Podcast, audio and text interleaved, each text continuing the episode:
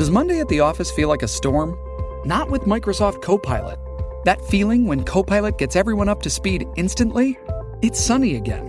When Copilot simplifies complex data so your teams can act, that sun's shining on a beach. And when Copilot uncovers hidden insights, you're on that beach with your people and you find buried treasure. That's Microsoft Copilot. Learn more at Microsoft.com/slash AI for all. This is the John Oakley Show podcast. And away we go. Topics worthy of discussion for Pizzaville, pound 3636. We've got a great panel today. Joining us in studio, Kim Wright, the principal at Wright Strategies. How's Kim? Fantastic. How are you? Likewise, fine, thank you. Uh, Karlene Nation is back with us, media strategist at One Nation PR here in Toronto. Karlene, how you keeping? I am so happy to be here around the big table, John. Great to hang out. All right. Yeah. There you go. Well, we appreciate you chose to hang out with us this afternoon. and Joe Mihevc rounds out the panel, former city councillor, currently lecturer at University of Toronto Scarborough campus in urban studies. How's Joe doing? Another day in paradise, John. Great to be on your show as always. wow. Okay. This is paradise. It's not a worker's paradise, though, is it? all right. Joe, I've got to ask uh, just around the horn because you're all political animals of a stripe and the whole politics thing that's roiling Ottawa these days, you know, whereby uh, people maybe don't uh, usually pay that close attention. It has them transfixed because a whiff of scandal is apt to do that. But now, uh, Canada's top civil servant. Uh, he's the clerk of the Privy Council, David Wernick. He's been kind of uh, implicated in this by uh, Gerald Butts having suggested Jody Wilson Raybould go and speak to him about these matters surrounding SNC Lavalin back in the fall.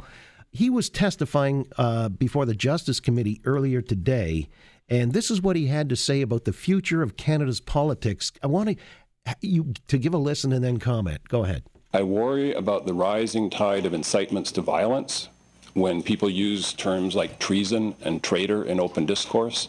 Those are the words that lead to assassination. I'm worried that somebody's going to be shot in this country this year during the political campaign. All right. I think I'll start with you. Is this realist or alarmist?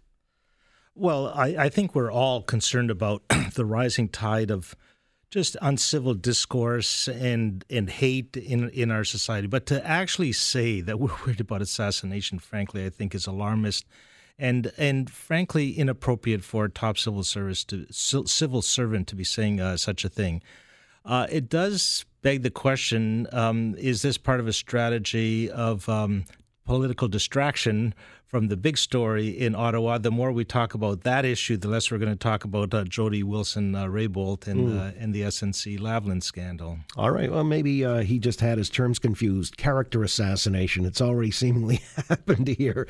But Kim Wright, I mean, again, a political animal as you are. Uh, what do you make of this guy's comments? We were looking at whether there might be Fenian raids. The last political assassination, I guess, was Thomas D'Arcy McGee, a father of Confederate. Well, Pierre Laporte in Quebec in the FLQ crisis, mm. but really, uh, has he jumped the shark with this? Well, I think he was trying to play off of some of the convoy stuff that was happening in Ottawa yesterday, which not very many people showed up to. Unfortunately, they're people who tend to say a lot of things on the internet.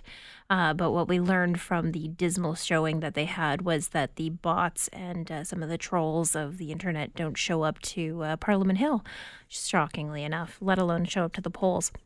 I think this was him completely going outside of any sort of message box somebody had created for him. Uh, that's that's a pretty big obliteration of the message box. This whole situation with SNC Lavalin, though, has been a PR disaster a, from the very beginning, which should have been a, a very small inside baseball type of story, has now become this ferocious monster that doesn't seem to want to end.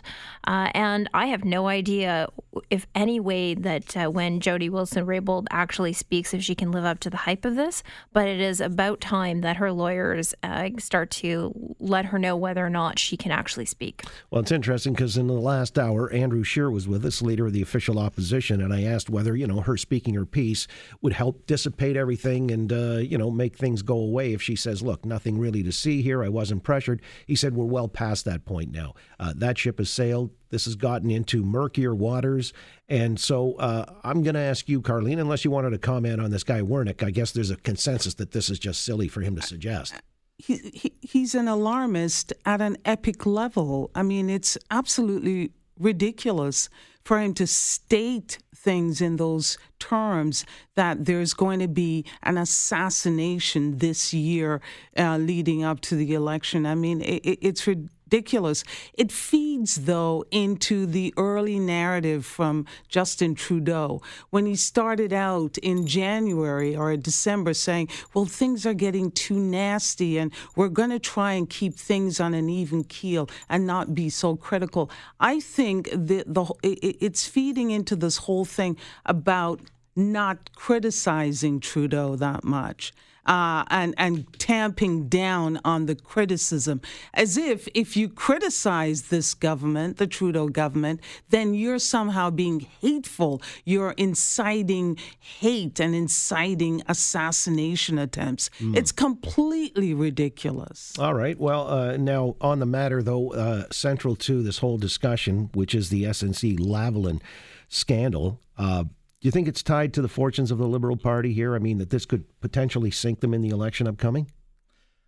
Uh, well, I'll, maybe I'll start there. Uh, I think when the textbook is written on uh, how to handle a, um, a, difficult moment, how to handle a potential scandal, this is going to be uh, one of those uh, stories. If they had come out early, perhaps fired some people early, perhaps come clean early, they could have put this in a box and perhaps wrapped it. And when you look, when you look at other scandals and other tough moments in government or in the private sector, when something happens, thinking of the McCain uh, scam, meat scandal, and how quickly they jumped on it, came clean, said this has happened, and we're going to clean it up. Uh, then usually you survive. You take a bit of a hit, but you can bounce back really quickly. But letting it drag on this long, uh, not accepting a public inquiry, not waiving solicitor client privilege early, not allowing uh, Jody Wilson Raybould to speak um, until some, perhaps some later date, and even curtailing the limits of what she could say, uh, frankly, I think is playing very badly, and it's showing up in the polls. It is not helping uh, liberal fortunes. So, what could have been perhaps a medium story is now a story of uh, epic proportions and it's going to hurt them. All right. So they could have been home and cooled off, and uh, yet this thing has now just started to be uh, peeled back like the layers of an onion. And Andrew Scheer was saying as much as I cited earlier. He said uh, we're already past the point where anything that Jody Wilson Raybould uh, would say is going to impact anything. Because there is a larger subtext, and the subtext has to do in part with crony capitalism. Uh, the idea that a Quebec company, you know, when you were citing this convoy from out west, didn't get much heat, you know, or notoriety. Uh, there's a disparity there in the public perception, certainly for folks out west, that favoritism was being shown to a company based in Quebec, that they would go to the hilt and even risk, you know, uh, criminal activity. Mm-hmm to go to bat for them, Kim Wright. Uh, so is that what really is underscoring all of this? The crony capitalism a meme is now surfacing as a preferential treatment for a Quebec company. It's even worse than that because what you're seeing is things like the prime minister champion himself as the great feminist. And if you look at how he has addressed his former attorney general as Jody, where he talks about his other ministers as Minister Sajjan and otherwise. It is his very subtle way of saying, mm, "No, it's it's it's just just a woman. It's fine." She he also does all sorts of things. He came out yesterday and did this whole, "Oh, had I realized what that type of pressure or things that people were saying, I, had I realized it was so bad, I should have defended her last week." Actually, yeah, you should have. And you shouldn't have called her Jody. It was Minister or Ms. Wilson Raybould, as every other person calls her. It is not about demeaning women in power this is not about showpieces and show ponies. And frankly, and one of the things I saw on the internet, which is quite true, when you start to compare her resume to his, while he was still a substitute drama teacher. She was a crown prosecutor and deserves the respect of Parliament for that. Yeah, it's interesting because that that is another dimension. This seems to be multi-layered. Karlene, for example, you know, they also stood on principle the liberals of the rule of law. We saw that with the Huawei case. That was, you know, something they articulated firmly, and yet here it seems like they're willing to jettison this rule of law so that they can work around it and massage things to the favor of a Quebec based company. Uh, to say whether it's Bombardier or whichever, there seems to be uh, this favoritism on the part of Trudeau to save, to do anything, to move mountains to save Quebec based companies, while companies in Western Canada and industries like the pipeline industry and the oil and gas industry is going to hell in a handbasket in other parts of our country. This favoritism is is creating a schism in our in our country right now where we have a prime minister that's not working to the benefit of Canadians across the board but is shoring up his friends that Granted, SNC Lavalin is a company that employs 50,000 people. They're huge. They're a significant part of the Canadian landscape. But it's all about protecting Quebec interests and shoring up his chances of getting reelected. And he can tell the rest of Canada to go eat uh, uh, yeah, oats. All right, hang on, eat oats. Uh, but Joe, and very quickly here, because you know the idea that there's more skullduggery in play as people are starting to pull on the threads, the tapestry is unraveling. SNC Lavalin also has connections in Saudi Arabia. You know, this thing is, and Mr. Scheer got around this when, uh, you know, he was uh, all around the net on it. Scott Brison leaving, and uh, you know, connections into uh, procurement with the. Admiral Mark Norman. That case is also part of the whole Merc. Uh, so that you could have packaged this early on and neatly parked it somewhere and moved on with the business. It's late in the day. I mean, yes, you, you know, the prime minister's argument is that this is about jobs and that we need to protect Canadian jobs.